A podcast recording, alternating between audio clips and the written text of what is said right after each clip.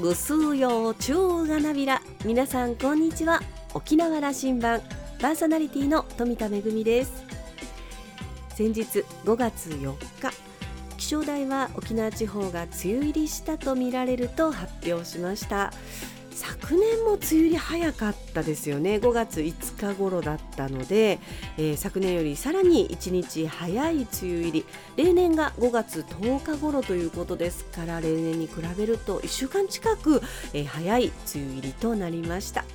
雨のシーズンの到来です。来月の梅雨明けまで恵みの雨が沖縄を潤してくれます。さあ沖縄羅針盤今日も5時までお届けいたします。どうぞお付き合いください。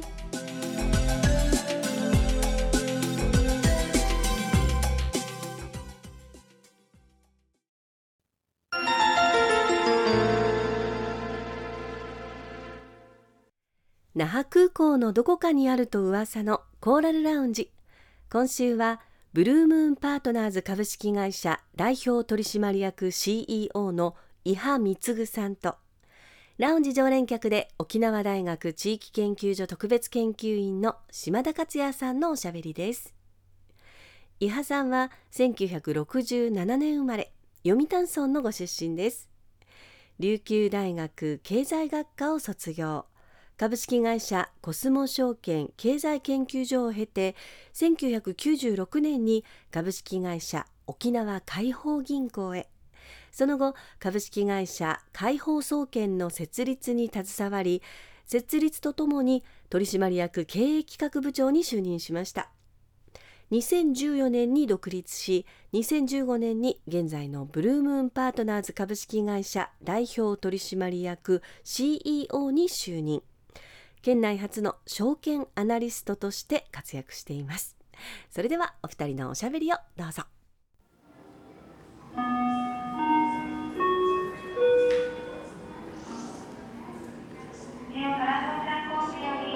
シアの侵略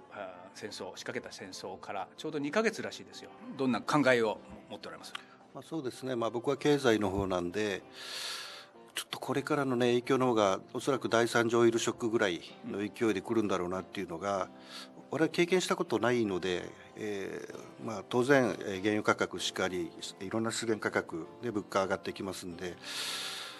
あの、ね、日本の場合は過去30年近く物価は上がってってないという経験しかない中で、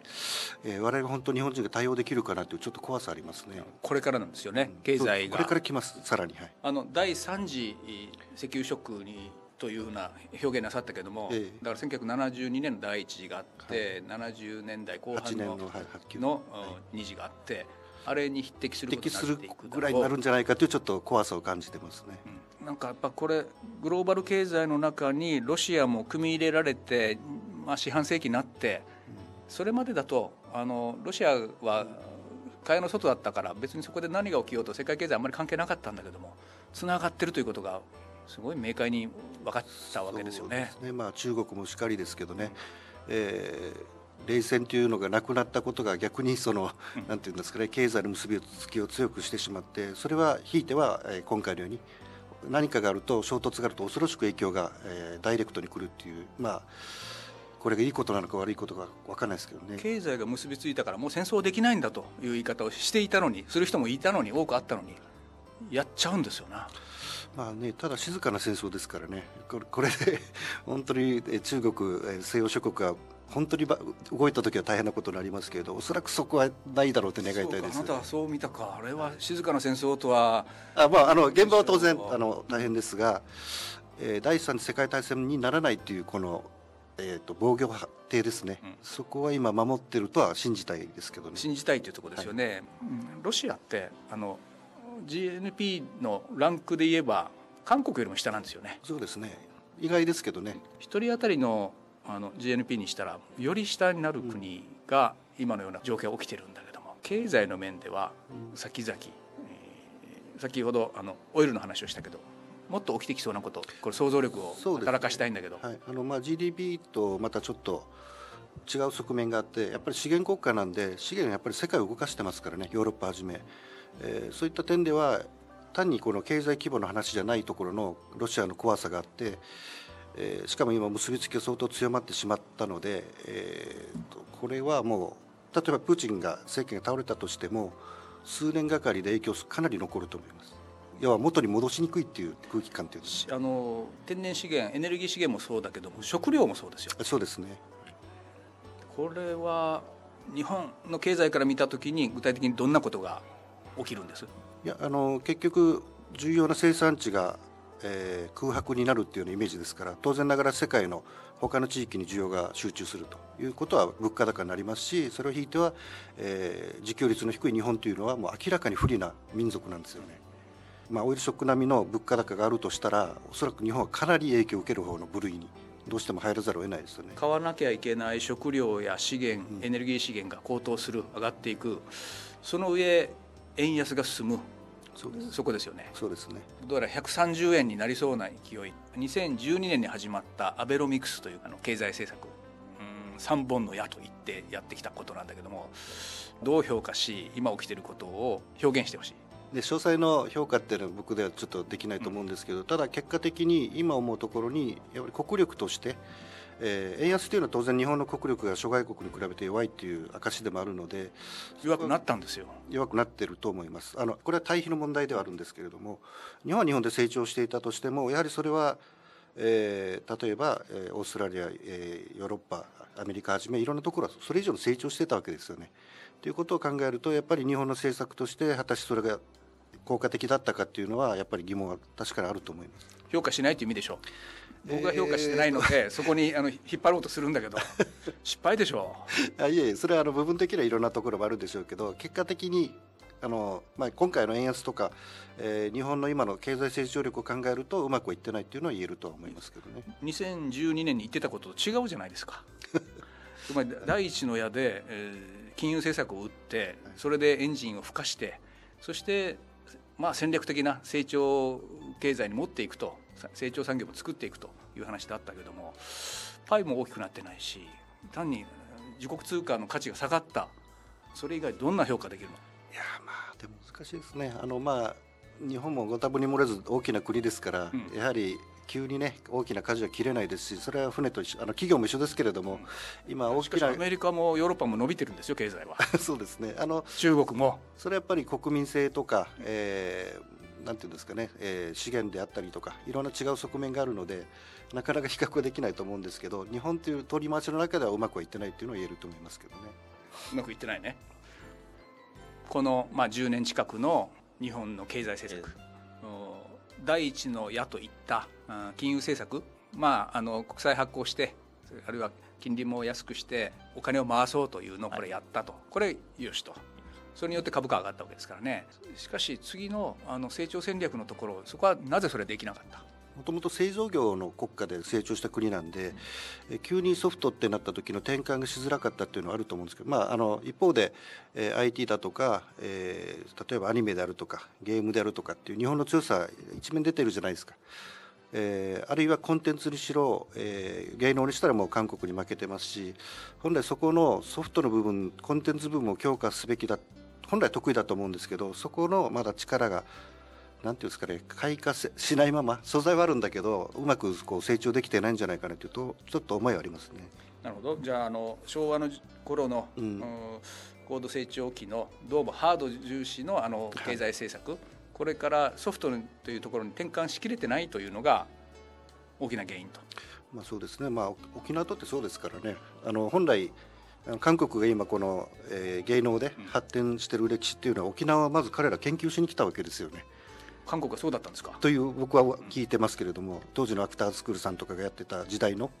ものを見ながらエンターテインメントの力がこれから一つの国家戦略として軸になるっていうのは彼らは感じてやったわけですよね。で今国家戦略としてやってあれだけ世界にこう名だたる、まあ、お金を生む産業になってるっていうところはすごい評価すべきで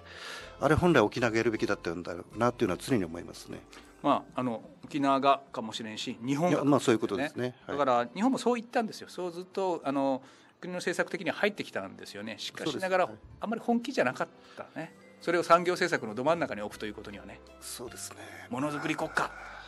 なかなか永田町でそれ考えるの厳しいかなと思うんですけどね。それはあのじゃあ沖縄の経済の話にしていきましょう。1990年代の後半だったな。あの、うん。確か伊波さんが東京から帰ってきた時にね、ええ。ー海邦銀行に入られて当時の頭取の古城さんって名物頭取に僕呼ばれて「あの島田君ね」とあの「面白いのをスカウトしてきたから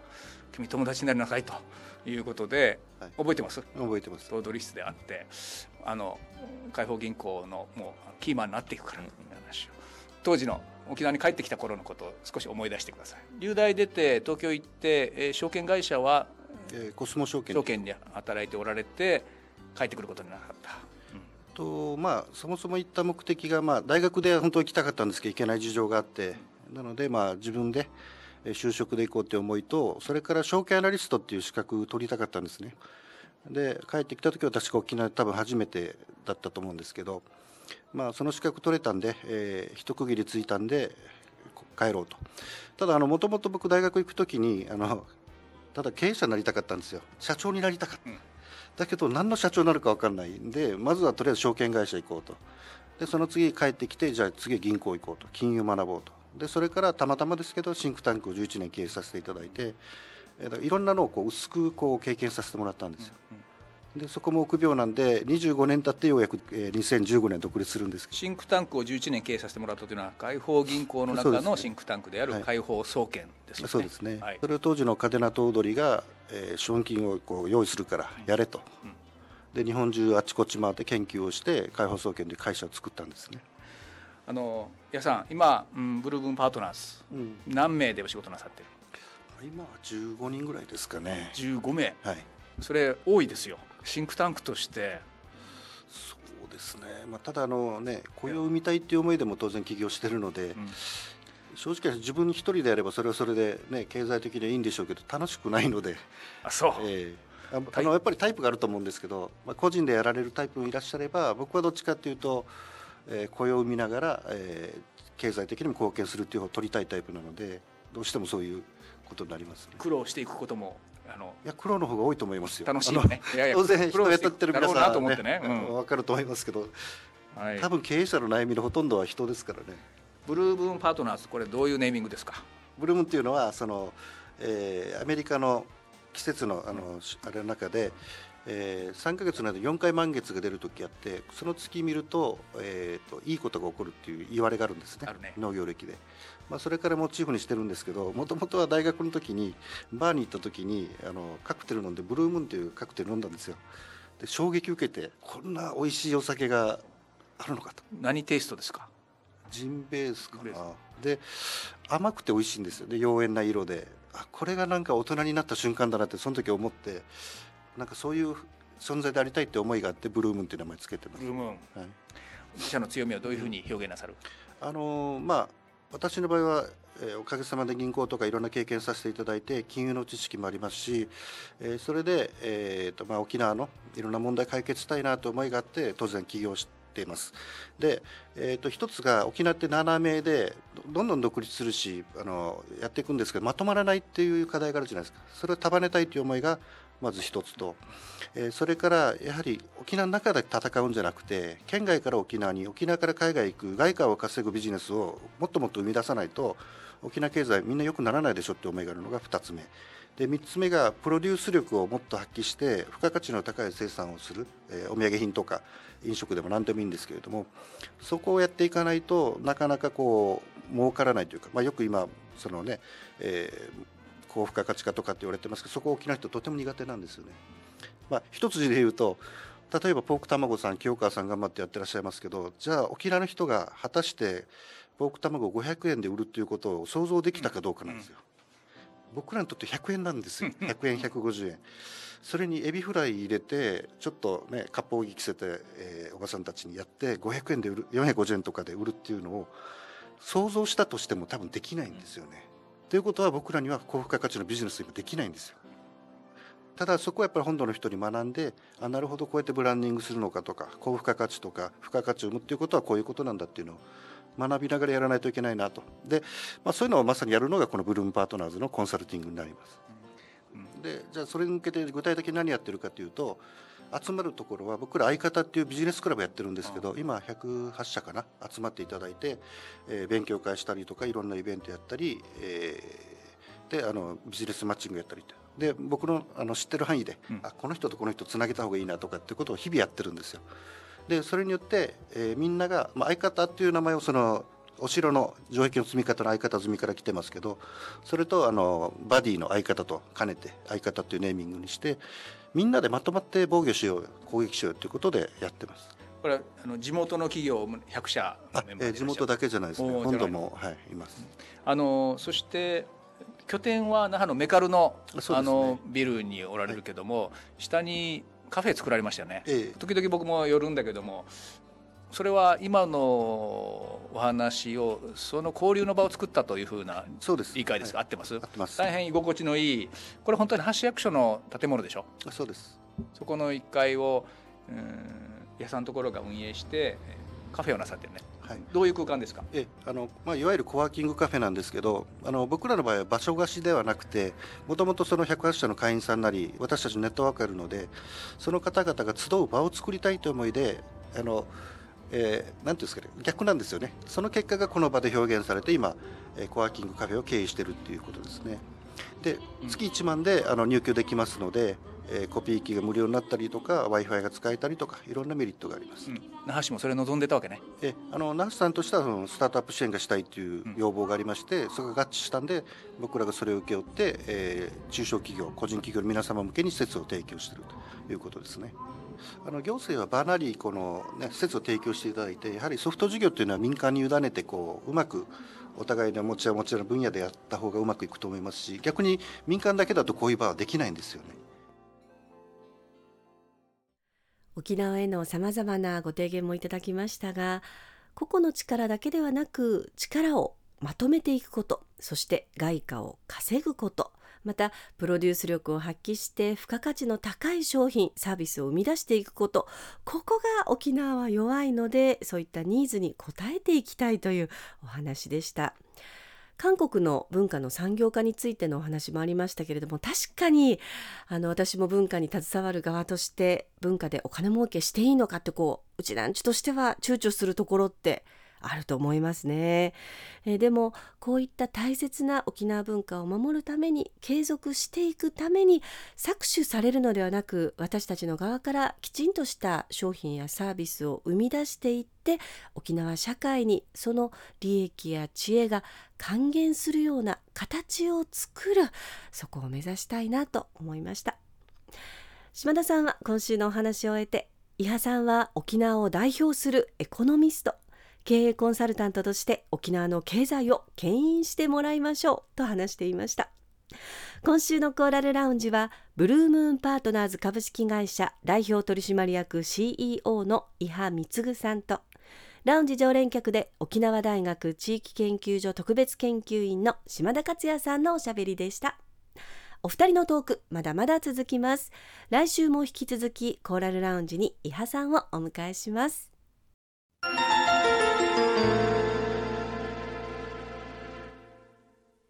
めぐみのあしゃぎだよりのコーナーです。今日は国立劇場沖縄三振音楽公演歌方のご案内です。今度の土曜日5月14日2時から国立劇場沖縄大劇場で行われます三振音楽公演歌方。沖縄民謡を次世代に伝えたいという思いから、えー元ザ・ブームの宮沢和文氏が平成24年から4年間かけておよそ250名の歌い手を訪ね歩いて17枚組の CD ボックス沖縄宮古八重山民謡全集1歌方を制作して非売品として国内外の公共施設に寄贈しました。今回の公演は平成30年に沖縄民謡の魅力を存分に披露して好評を得た歌方シリーズの第2弾となります。令和3年の2月にえー新型コロナウイルスの影響で余儀なく延期となってしまった公演、えー待望の上演ということになります。宮沢和文氏の構成演出のもと若手実力派の歌い手たちが琉球湖の島々に伝わる民謡の中からそれぞれの島唄の世界を披露します。チケットは国立劇場沖縄チケットカウンターをはじめ県内各プレイガイドで発売中です。一般の方が3500円友の会の会員は2800円大学生等が2000円高校生以下1000円障害者割が2800円エコノミー席が1750円となっています。お問い合わせは国立劇場沖縄チケットカウンター098-871-3350 871-3350番へお問い合わせください。歌方5月14日土曜日2時から国立劇場沖縄大劇場で行われます。ぜひお出かけください。めぐみのあしゃぎだよりのコーナーでした。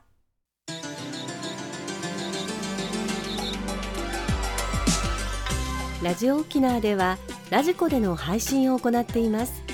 スマートフォンやパソコンでのリアルタイム聴取のほか1週間の振り返り聴取も可能です。さらに沖縄羅針盤の過去の放送音源はポッドキャストでも配信しています。こちらはラジオ沖縄のホームページからアクセスしていつでもお楽しみいただけます。また沖縄羅針盤のホームページでは番組情報の発信のほか私富田恵とコーラルラウンジ常連客の島田克也さんのフェイスブックへもリンクしていますのでお時間のある時にぜひこちらもご覧ください。沖縄羅針盤今週も最後までお付き合いいただきまして一平二平デービル。そろそろお別れのお時間です。パーソナリティは富田恵でした。それではまた来週。